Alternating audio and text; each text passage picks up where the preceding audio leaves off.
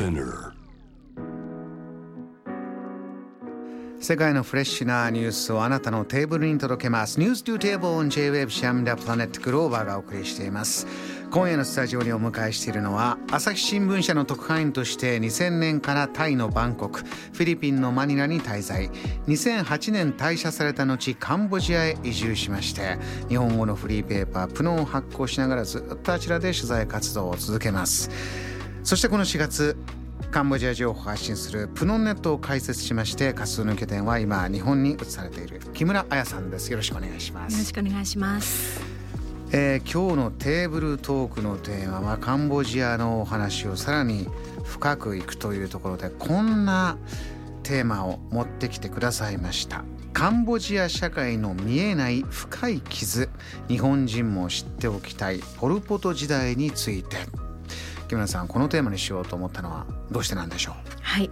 あのまずポル・ポト時代についてですねお話をさせていただく機会をいただいて本当にありがとうございます。あのあまりないんですこういう機会が、うん、うん、やっぱり1970年代まあ昔ちょっと昔のことですしあの日本とはあまり関係のない国のお話じゃないかというふうに思われることも多くてですねなかなかあの機会がなかったんですけれども、まあ、カンボジアといえば50代以降ぐらいの方は内戦とか地雷とか難民とかいうイメージを持たれると思うんですけれども、まあ、その一方で現実には先ほど申し上げたような経済成長の国があるということでですね、どうもそのギャップに、えー、まあ何でしょうイメージがこう一致しないということもあります。それこそ木村さんあのジャーナリストをやっていて新聞社に勤めていた時はその3年4年？ポッと行って、えー、そこでしっかり取材はするんだけれども長くは見れないから途切れてしまって自分はそれをやはり変えたいと思って仕事を辞めてカンボジアにずっといらしたとありましたけどやっぱずっと見ていくとつながってるというのは見えてきたということなんですね。そうですね。あの表に出てこないもの現象とか、うん、あるいは目に見えない変化とか、あまあそういったものがですね長くいるとあこんなところであるんだというのが見えることがよくありました。はい。どういった部分が見えてきたのか、はい、まず基本的にポル・ポト、はい、どういったもので、はい、どういう時代があったのか教えてください。あの1975年から79年というとグローバーさんは？私78年生まれです。じゃあ生まれる前に始まって、ね、まあそちょうどその最中ですね、うん、ポル・ポト時代というのがございました。3年8か月と20日間という期間なんですけれども、まあ、大変短く思えかもしれませんけれどもこの期間にですねなんとカンボジア国内にいた、まあ、国民あるいは外国人も含めて170万人あるいは一説には200万人余りが、まあ、あの命を落としたいろいろな形で命を落としたと言われている時代です。大変な数ですね。そうですね。あのよく虐殺大量虐殺という言葉を使われるんですけれども、まあ、これはポル・ポト派政権という、まあ、ポル・ポトという政治家がですね率いた一つの、まあ、政治グループがアメリカ寄りの資本主義だったカンボジアに革命を起こすとということで、えー、労働者や農民などですね資本家に搾取をされていたという人々を味方につけてそして、えー、国をもうガラッと変えてしまおうという、うん、試みをしたというそういう時代でした。木村さんこのポル・ポトさんがそういうことを言って出てきた時には、大変な支持を集めたということですか、そうですね。あのまあ今までその資本家の人たちにですね搾取をされていたと思っていた、えー、人たちあるいはそう思わせてポル・ポト派がですねその国民をそういうふうに思わせてそして支持を集めたという動きがありましてやはりそれはその地方の農村を中心に大変な支持を集めた勢いを集めたということです。先ほど経済成長の話ありましたけれども今でもね世界中でとんでもない格差が実はあるよと、ね、富裕層はすごいとんでもないお金持ってて。でそれこそね一生懸命、えー、畑を耕したり、えー、生産者の方はどんな工夫をしたらいいのか日々苦労してるっていうのは今も世界中でありますがそういった今の状況とはまた違いますか？時代背景いかがでしょう？そうですね。あの、まあ、当時そそういう事象というのはやっぱり両方の言い分があるものですから、うん、あの何とも言えないんですけれどもかつてですねポル・ポト派のナンバー2だった人にインタビューをしたことがあります。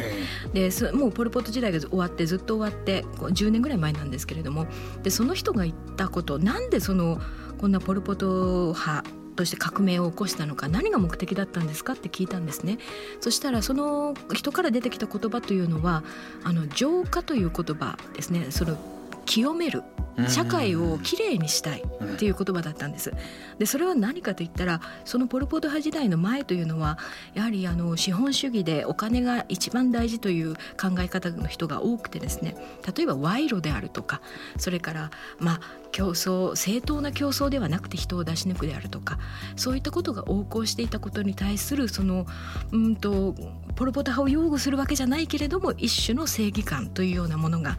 あのあったと。背景にあったということをそのポル・ポト派のナンバー2の人が言っていました。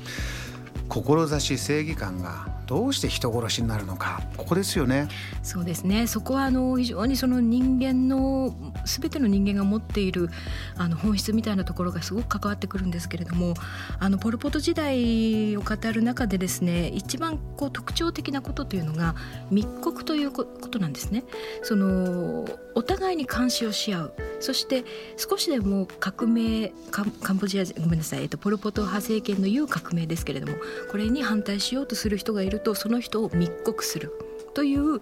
あの、まあ、内部粛清という言葉をよく使いますけれどもそういうシステムがもうものすごく横行しました。でそれは政治家とかその、えー、行政に関わっている人たちだけではなくって一般の人たちそれから農農村の人たちみんなにその密告をするというですねシステムが浸透してしまった。ということでお互いに猜疑心を持つお互いを信じられないという状態に陥ったということがありましてで一つあの私の友人のカンボジア人の男性から聞いたエピソードなんですけれども、はい、あの密告の極端な例ですね、うん、えーと、例えばその夜まあ、農家のそのお母さんが夜疲れたなと言ってため息をつく。ああ疲れたで子供がそれを見ていて翌日ポロポト派の兵士に「うちのお母さんため息ついてた」っていうそうするとそれは現在の政権に不満があるからだというふうに捉えられてそのお母さんが捕まってしまう。というようなことが起きていたそうです。それぐらいそのお互いの監視それからもう一つはその監視をするだけじゃなくてその自分が誰かをかあの密告しなければ自分が殺される誰かをスパイだというふうに密告しなければ自分が今度は裏切り者と言われるというですねそういうその恐怖心というものを煽ったということがあったようです。1975年から、えー、このポル・ポトが力を持って79年まで3年8ヶ月の中でいろいろなエスカレートがあったんでしょうがあのー今日持ってきたニュースの中にその地雷のお話がありましたね、うん、あの時こういろんな国が地雷を埋めたんだってありました、はい、それもこの時間の中で起こったことなんですか？えーとですね、それはですねこの時間3年8か月と20 20日間だけではなくてそのポル・ポト派政権が首都プノンペンを追われた後もですね91年1991年までカンボジアは内戦状態が続きます。っていうことはそれまでの間に関わったいろいろな勢力がそれぞれ、まあ、地雷を埋めたりあるいは不発弾というふうに状態になって、ね、残ったりということをしていたということであの非常にこの4年間約4年間だけじゃなくて非常に長い間カンボジアという国はこれから混乱に陥ったということです。このポル・ポトが出てきて、えー、このテーブルトークのテーマで日本人にも知っておいてもらいたい。日本も無関係ではないんだという、えー、入り口がありましたけれどもミャンマーで言えばどこもまだ認めてないですね。ポル・ポトが出てきた時っていうのは各国はどうだったんですか？あのポル・ポト派政権をですねあの日本も含めて認めておりまして国連にも代表団を代表を置いたと。いうことで、まあ、そそこにそのじゃあ責任はあるのかないのかというところなんですけれども実はポル・ポト派時代ポル・ポト時代に起きていたことというのはその当時は外には分からなかったんですね。これだけの170万人200万人が命を落としているという状況について詳細が一,、うん、一切というか詳細が伝わらなかったということがあのあります。はいあの時代背景とかこう振り返っていろいろな語られ方研究リサーチもまだまだ続いてると思いますが、えー、これは大きくそのじゃあ資本主義に対して共産主義が出てきて、えー、そういう過激な、えー、運動でこれだけの殺人が起こったという大きな見立てもありますが木村さんとしてはいやもっとこういうことがあったんじゃないかとか、えー、こういうふうに理解してほしいというのはありますか？はい。そうですね。あの、まあ、もちろんいろいろな要素があるのでとても一言ではねその要因というのは語れないんですけれども私がいつもこのお話しする時にお願いしているのはあのこのお互いを密告し合うあるいはそのお互いを監視し合う信頼できないという状態が何から生まれたかといったら今風の言葉で言えば同調圧力と忖度。これがですね究極の状態になった時にあの人間は何をするのかと。いうことがこのポル・ポト時代だと思います。ですからそういう意味で言えば私たちの今の社会も決してその状況とは無縁ではなくてその例えば同調圧力が過ぎてお互いに相手のあるいは他人のですね苦しみに目を閉ざす耳を塞ぐということが起きた時にはですねもしかしたらまたポル・ポト時代と同じことが私たちの身の回りでも起きるかもしれないということはあのぜひお伝えしたいと思います。お聞きの方いかがでしょうか？いや全然知らなかったという方、どんどん質問疑問寄せてくださいね、えー、知ってたけどここはどうなのか聞きたい方もこちらまで。感想も結構です。メールの方はジャムザプラネットホームページからお待ちしています。ツイッターの方はハッシュタグジャムザプラネットをつけてお願いします。JAM The Planet. えー、今夜カンボジア、えー、今の状況経済発展も順調にしてきてというニュースに始まり、えー、でもその、え、ページを1枚めくればすぐ下には、え、過酷な歴史があって今もそこはつながっていてポル・ポト派、え、この政権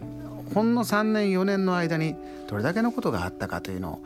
え、入り口から伺っておりますがメッセージもいろいろ来てる中でこういうのもありました。ラジオネームミトパシさんです。女性の方ありがとうございます。質問です。最近のカンボジアの若い世代がポル・ポト政権について知らず生き残った方の証言を真実だと受け取らないというような記事をインターネットで見たことがあるんですがこれは本当なんでしょうか？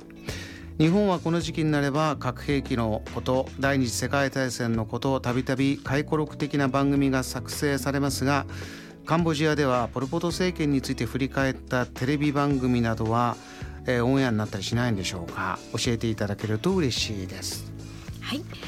あのカンボジアの人口のですね半分以上はですねポル・ポト時代も内戦も知らない世代なんですね。その後に生まれた世代なので、まあ一言で言うとそのカンボジアの現代史というものを信じられないというのは確かにあります。私もあのカンボジアのそのポル・ポト派の史跡がいろいろあるんですけれどもそこを、まあ、スタディツアーをした17歳18歳高校生ぐらいのこう取材したことあるんですけれどもあの話聞いてる途中で気分悪くなって倒れちゃうんですね。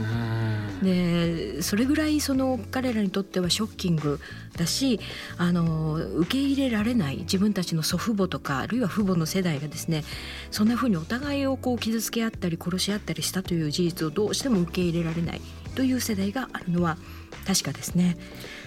これ自分の親おじいちゃんおばあちゃんたちがで世の中を、まあ、良くしたいと思って始まっていたわけですよね。その先ほどありましたけれども、世の中をきれいにしたいね、正義感から始まった、はい、それが人と人がお互いを監視し合って、えー、大大変な数をね、殺していくようになった、ね、これ少しあの解きほぐして伺いたいんですがじゃあポル・ポトが出てきて世の中をきれいにするんだ、えー、資本家に搾取されているこの状況を変えるんだ。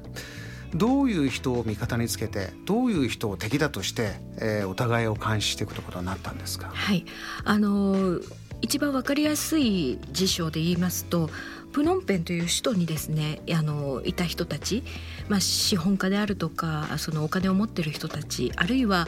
ポル・ポト派が標的にしたのはインテリですね。知的階層の人たち。この人たち、まあ、あの首都に多く住んでいたわけですけれどもポル・ポト派が首都に入場した時にですね彼らを一斉に、えー、首都から追い出しました。どうしてなんです？それはですねあの彼らが固まってこの首都に住んでいるという状態をとにかく変えたかったのでそのために非常に乱暴なんですけれども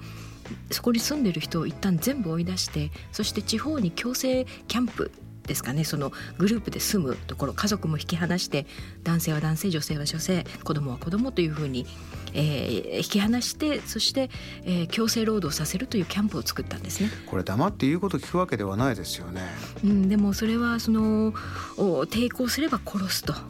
いうもうそこそこにはその警察も何もないです。司法制度もないです。抵抗すればそれは革命に違反革命に、えー、反対したということで殺されるというその一択だったわけですね。えー、この革命ことがこそが正義なんだと、えー、支持した人も、えー、その世の中には当時いて、えー、それぐらいの何か不平等不公平を感じている人ももちろん大勢いた、ということなんですよね。はい、はい、あのポル・ポト派の人たちというのはですねあの決して特殊な人たちではなくて、うん、あのごく一般の農民だったり労働者だったりそういう人たちだったんですね。ですから彼らは実は今でもあのポル・ポト派時代が良かったと言ってる人たちがカンボジアにはいます、うん、そしてあのそういう人たちが集まって住んでる村もありますでもその人たちは別に何かその特別なことを信仰してるわけでもないしの洗脳されたわけでもなくてやはり当時はそういうその社会の亀裂というものがあったということですね。あの知識のある人、えー、を排除していったというのは例えばあの先ほどこう誰がスパイだ、ね、探し合う中で、はい、お母さんのため息さえ密告されてるというのがありましたけれども、はい、この知識をがある人例えば外国語を話したりするとそれは外国勢力と通じてる、はい、そうですね。ということになったわけですそうですね。はい。あの、まあ、極端な話で言えばですね、えー、眼鏡をかけてる人も、そのあいつは怪しいということになりましたしですから私が直接聞いた話では道に落ちていた新聞紙これを読めないふりをしたかですねその捕まることを避けるためにとにかく知的階層というのを階級というのをターゲットにした。でそれはなぜかといえば一つはそのポル・ポト派そのものがですね知的階層だったんですね。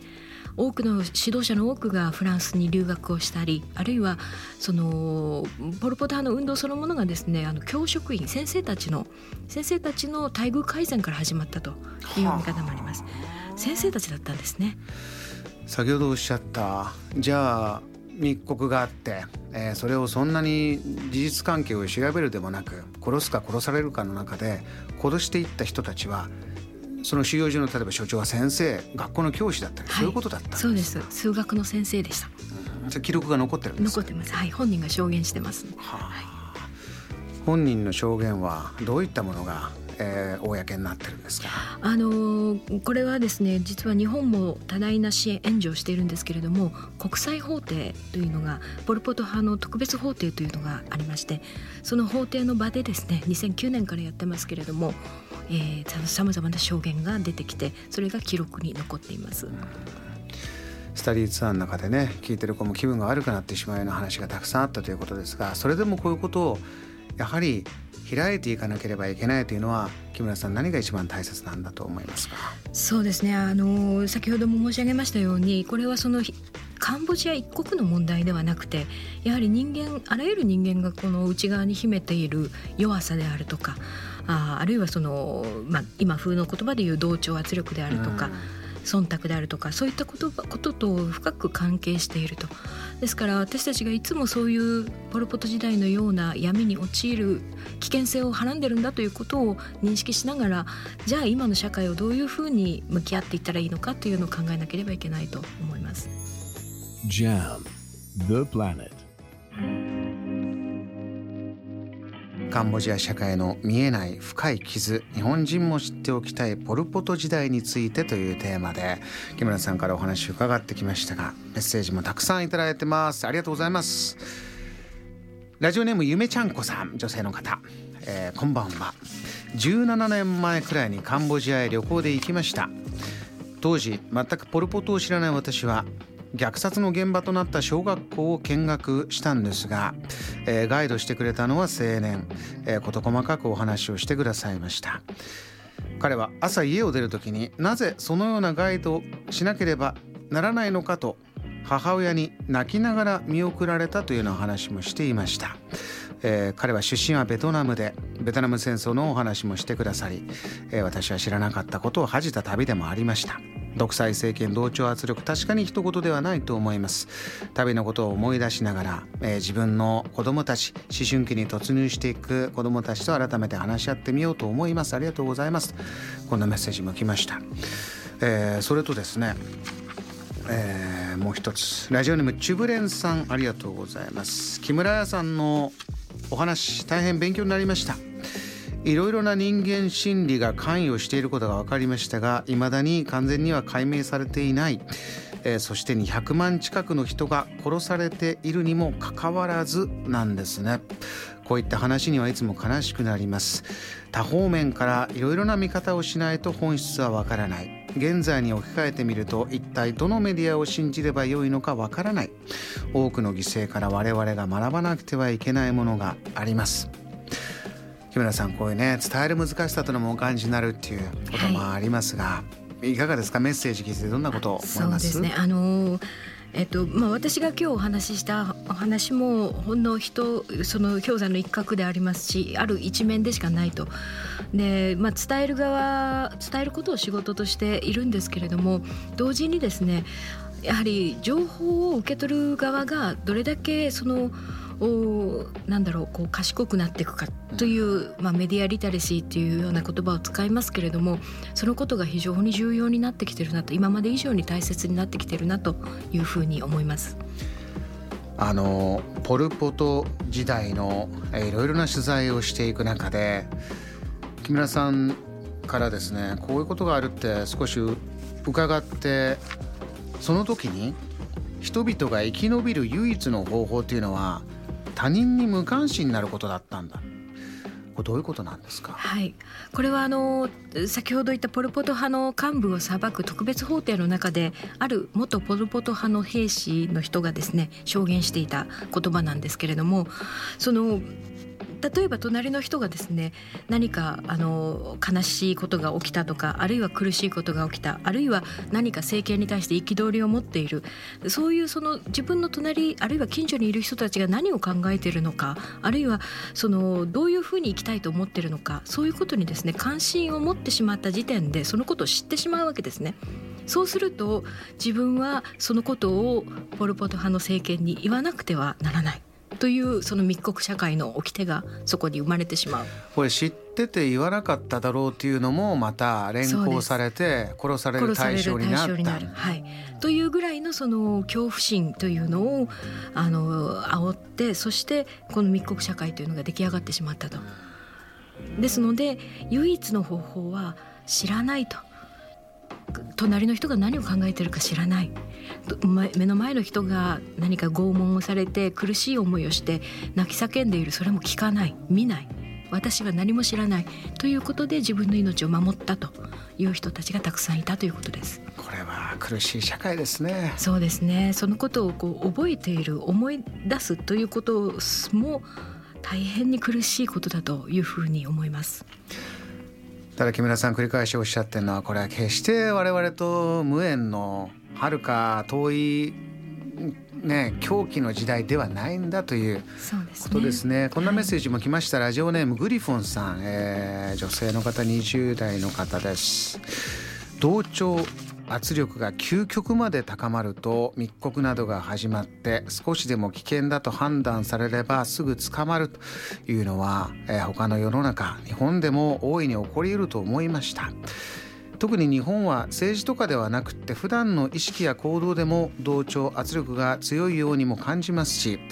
すでに密告に近いようなことも学校や職場で起こっているとも感じますと。いかがですか？そうですね。あのやはり特にですねあの、まあ危険危機危機が高まっている状態の社会というのはこの同調圧力というのを求められると思うんですけれどもやはりいつも常にですねこう広く多角的にものを考えるということそれから他人に思いやりを持つということそれから寛容であるという寛容な社会ということそれを、うん、まあできればやっぱり小さい時から子どもたちに教えてそういう大人になってほしいなというふうに思います。今それこそ、えー、人と喋っちゃいけないわけじゃないんですが新型コロナの中でね喋りたくても喋れない集まりたくても集まれない。これは命を守るためにそれぞれバラバラにならなければいけないという状況もありますからこうしてラジオでねテーブルトークなんて言っておしゃべりできるのは私も大切だなと思います。木村さん最後にぜひジャム・ザ・プラネット今テーブルに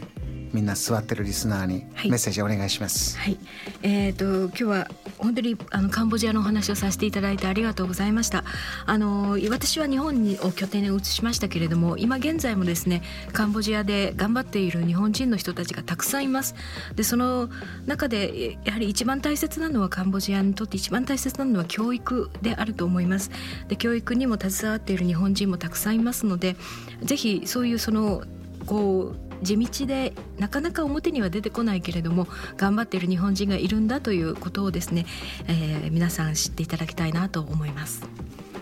またぜひスタジオにお越しいただきたいと思います。今夜お迎えしましたのはカンボジアの情報を伝えるウェブメディアプノンネット編集長です。木村彩さんでした。ありがとうございました。ありがとうございました。JAM The Planet